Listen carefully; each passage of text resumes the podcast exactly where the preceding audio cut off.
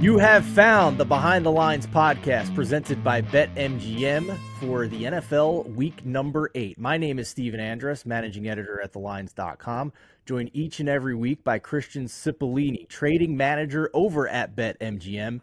In this episode, we will look back at the week that was betting in week seven in the NFL, the biggest public wins, the biggest public losses. We will also look ahead to the early week lines, spreads, and totals over at BetMGM for week number eight and discuss where Christian has the top of the NFC at this point after the 49ers take another loss on Monday Night Football against the Vikings. Christian, uh, we are nervous wrecks ahead of our Phillies playing in Game 7 as we record yep. this on Tuesday morning, so we'll see how that goes. But uh, we will try to be professionals and get through that and compartmentalize our emotional feelings right now. yeah. How tough. are you, though? Stressed. Stressed.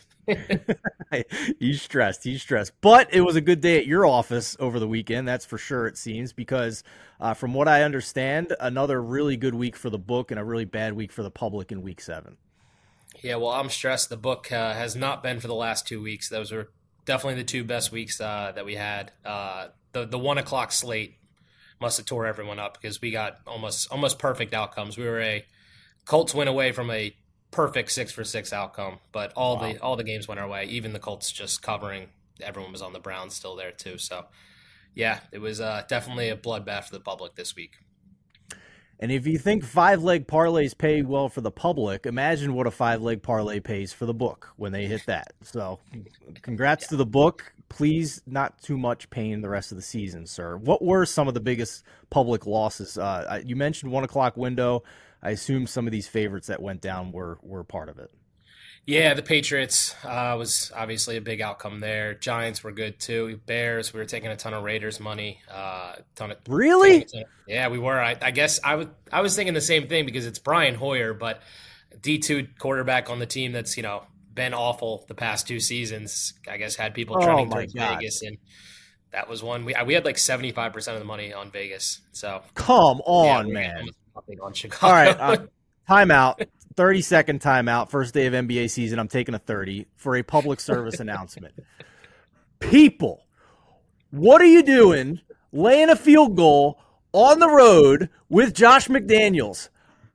You literally saw that the pride of Shepherd University in West Virginia, who played colleges that my dumbass high school friends went to it, like Bloomsburg and Slippery Rock and like Central Connecticut State and the University of Phoenix and the Connecticut School of Broadcasting. Like this is it doesn't matter. Josh McDaniels is a train wreck. He's still kicking field goals down three possessions late in the second half. Like stop betting Josh McDaniels as a favorite, especially when Brian Hoyer is in the game. What are you doing? We have enough at this point to not do that. Please, for the love of God, like just pick any other side that week. Never lay points with Josh McDaniels. I feel better. there you go. Good advice. oh my god. Oh my god, man. I that's shocking to me. All right. Well, were was there any silver lining in week 7? Was there was there anything that at least got the public a few wins here? Yeah, the, the four o'clock window was a lot better. Uh, Seattle um, and uh, the Chiefs were the two that uh, ended up being okay. And then definitely some people, um, we were a little bit mixed on Sunday night, but there was certainly a lot of people on the Eagles. So that one was okay. Uh, last night, of course, was another great one for the book, too. But Sunday night, four o'clock window, you were able to get a little bit back, hopefully. Yeah, I, I will say this. You know, the, the traditional they call it the Wong teaser uh, after Mr. Wong, who came up with it at Stanford and, and found it to be long term profitable. The Wong teaser, when teasing down favorites through seven and three, have had a really tough stretch the past couple of weeks here, and I've certainly been a personal victim of it. Um, you know, last week the Eagles losing as a touchdown favorite. Uh, this week, both the Bills and the 49ers uh, were bad teaser options. They go down outright and, and don't cover those teaser legs. So it seems at least you know seven weeks into the season that teasing underdogs up in these very low total games is, is a better way to go than teasing these favorites down who have some injury issues. So um, I think the Bills and the 49ers in particular were great evidence for the novice bettors out there to keep an eye on the injury report because It may not be the quarterback who's hurt, but when the left tackle and the number one wide receiver for the 49ers is down, that makes a difference. When the Bills are losing three of their most important defensive players and Josh Allen is banged up, that's important. You know, availability is the best ability you can have in the NFL. It's like a cliche that a bunch of coaches say in the NFL. The best ability you can have is availability. And as bettors, we need to pay attention to the injury report, maybe more than anything, before we start handicapping. So um, just keep that in mind. Okay, Christian, let's start looking ahead here to week number eight and the spreads uh, and totals over at BetMGM. And let's start with the aforementioned Bills, who have a Thursday night game against the Tampa Bay Buccaneers, this one in Buffalo. Yeah, they got to be right back at it after that tough loss. But they're eight and a half point favorites again, this time at home with a 42 and a half point total. And this moved a point, I think, in the past 24 hours. We're recording uh, Tuesday morning right now, and there was that Baker Mayfield news that he did not practice on Monday. Ian Rapoport came out and said that it's not a concern. He's going to play. It was more just rest and maintenance. He was a little bit sore. Um, but nevertheless, the line moved a point off of that, I believe, pretty much, right? Yep, yep. Yeah, started at seven and a half. We're up to eight and a half now. Okay, so uh, I'm I'm not laying more than a touchdown with the Bills right now ever. With the way their defense looks, with the unknown and uncertainty with Josh Allen, it would only be the Tampa Bay Buccaneers in this game. Um, I'm thinking about it. I haven't bet it yet. You can keep an eye on the lines.com Discord channel to see if either myself or anybody else on our staff is going to make a bet on this Thursday night game. Um, top right hand corner of the homepage, you can find the icon and click on it. It's, it's free to join. Uh, let's move ahead here to Sunday now, Christian, and the early one o'clock Eastern time kickoffs for Week Eight. Yeah, Rams at Cowboys. Cowboys are six and a half point favorites at home, 45 and a half point total. Vikings Packers. Uh, this one is a pick 'em right now. Uh, we have the Vikings as uh, slightly the favorite there at, at, minus one, but but on the money line we're at a pick 'em uh, and that total is 43. Falcons Titans. Falcons are two and a half point favorites on the road with a 36 and a half point total. One of the lowest of the week. There's a lot of low totals this week too. Mm. Uh, Saints at Colts. Colts are one point favorites with a 43 and a half point total. Patriots Dolphins. Dolphins are nine and a half point favorites at home with a 47 point total. Jets Giants. Jets are three point road favorites with a 36 and a half point total. Eagles Commanders. Eagles are six and a half point favorites on the road with a 43 and a half point total. And the last one of the one o'clocks, Texans Panthers. Texans are three point favorites on the road with a 43 point total two games in this window with totals of 36 and a half basically with atlanta and tennessee and the new york teams. Like why don't we just trot army navy out there and play them instead? Like that's basically what this has devolved into in the nfl we have all these rules that are supposed to help offenses and christian in my opinion this league has a quarterback problem right now because it's the, the, the rules aren't helping and we have totals lower than we've seen in a very long time yeah, unders are on. Uh, I don't know the exact numbers, but unders are, are flying under this entire season. It's been an under season, and I mean you see it in the totals. Like last week, I think there was two totals, maybe three over 44 and a half, and it's similar this week that we barely. I mean, last few seasons ago, I feel like we had tons of totals in the 50s, and I we've barely seen any over the past couple weeks. Yeah, I I need to look into this, you know, talk to some other people that are smarter than me. Um, I think it's a combination not just of the quarterback play, but also the the increase of, of two high safety looks that are defenses are content to just take away any explosive plays by if you want to throw it deep, you're throwing it into double coverage with safety help. So um, I think that's part of it as well here. Um, I do want to ask you about um, just the Minnesota Vikings after what we saw on Monday Night Football against the 49ers. And you said this game's basically a pick 'em right now at BetMGM. On the look ahead line, the Vikings were plus two and a half.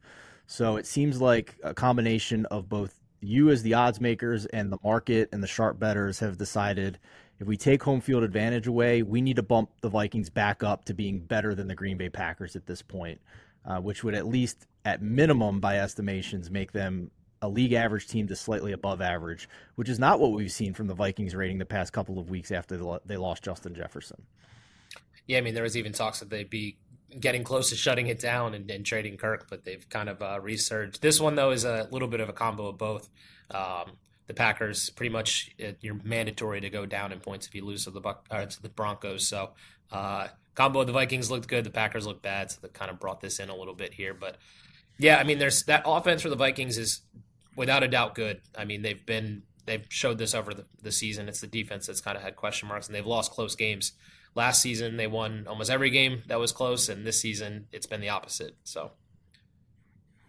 And Monday night, they get the turnovers to go their way instead of completely yeah. against them, like we saw the first month of the season. They pull off the upset. And don't look now, the Vikings right now would be the number eight team in the NFC. Top seven get in, obviously.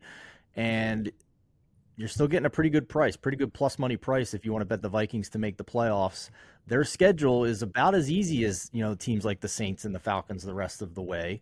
Uh, they still do have two games on the schedule late in the season against Detroit, but it's quite possible that Week 18 game against Detroit they're going to sit everybody. So that might only be one team against one game against Detroit starters. The rest of the schedule, you know, over the next month here, at the Packers this week, at Atlanta, versus New Orleans. Those two games against those two NFC South teams are going to be huge for potential tiebreakers for the wild card for whoever doesn't win the NFC South uh, between those two teams, most likely. And still have a game against the Bears, still have a game against the Raiders. Uh, two games left against the Packers, actually. This is a very manageable schedule now for the Vikings after they start three and four and lose games to the Chiefs and the Eagles and the Chargers to start the year. Really opens up now for them. Um, so I might be looking at some midseason futures here on the Vikings just to to play this upswing. And we don't know when Justin Jefferson comes back. It's probably another month before he comes back if the initial reports of six weeks were correct. But they get him late in the season as well. Uh, this is wheels up for potentially getting a wild card spot for Minnesota. So just wanted to, to mention that as well. Uh, okay, Christian, late window, four o'clock Eastern time kickoffs here in week eight. Yeah, Seahawks Browns. Seahawks are three point home favorites with a 40 point total. Chiefs Broncos. Chiefs are seven and a half point favorites on, at, on the road with a 45 and a half point total. Ravens Cardinals. Ravens are eight and a half point road favorites with a 44 point total. And the last of the four o'clocks, Bengals 49ers, where 49ers are five and a half point home favorites with a 45 and a half point total.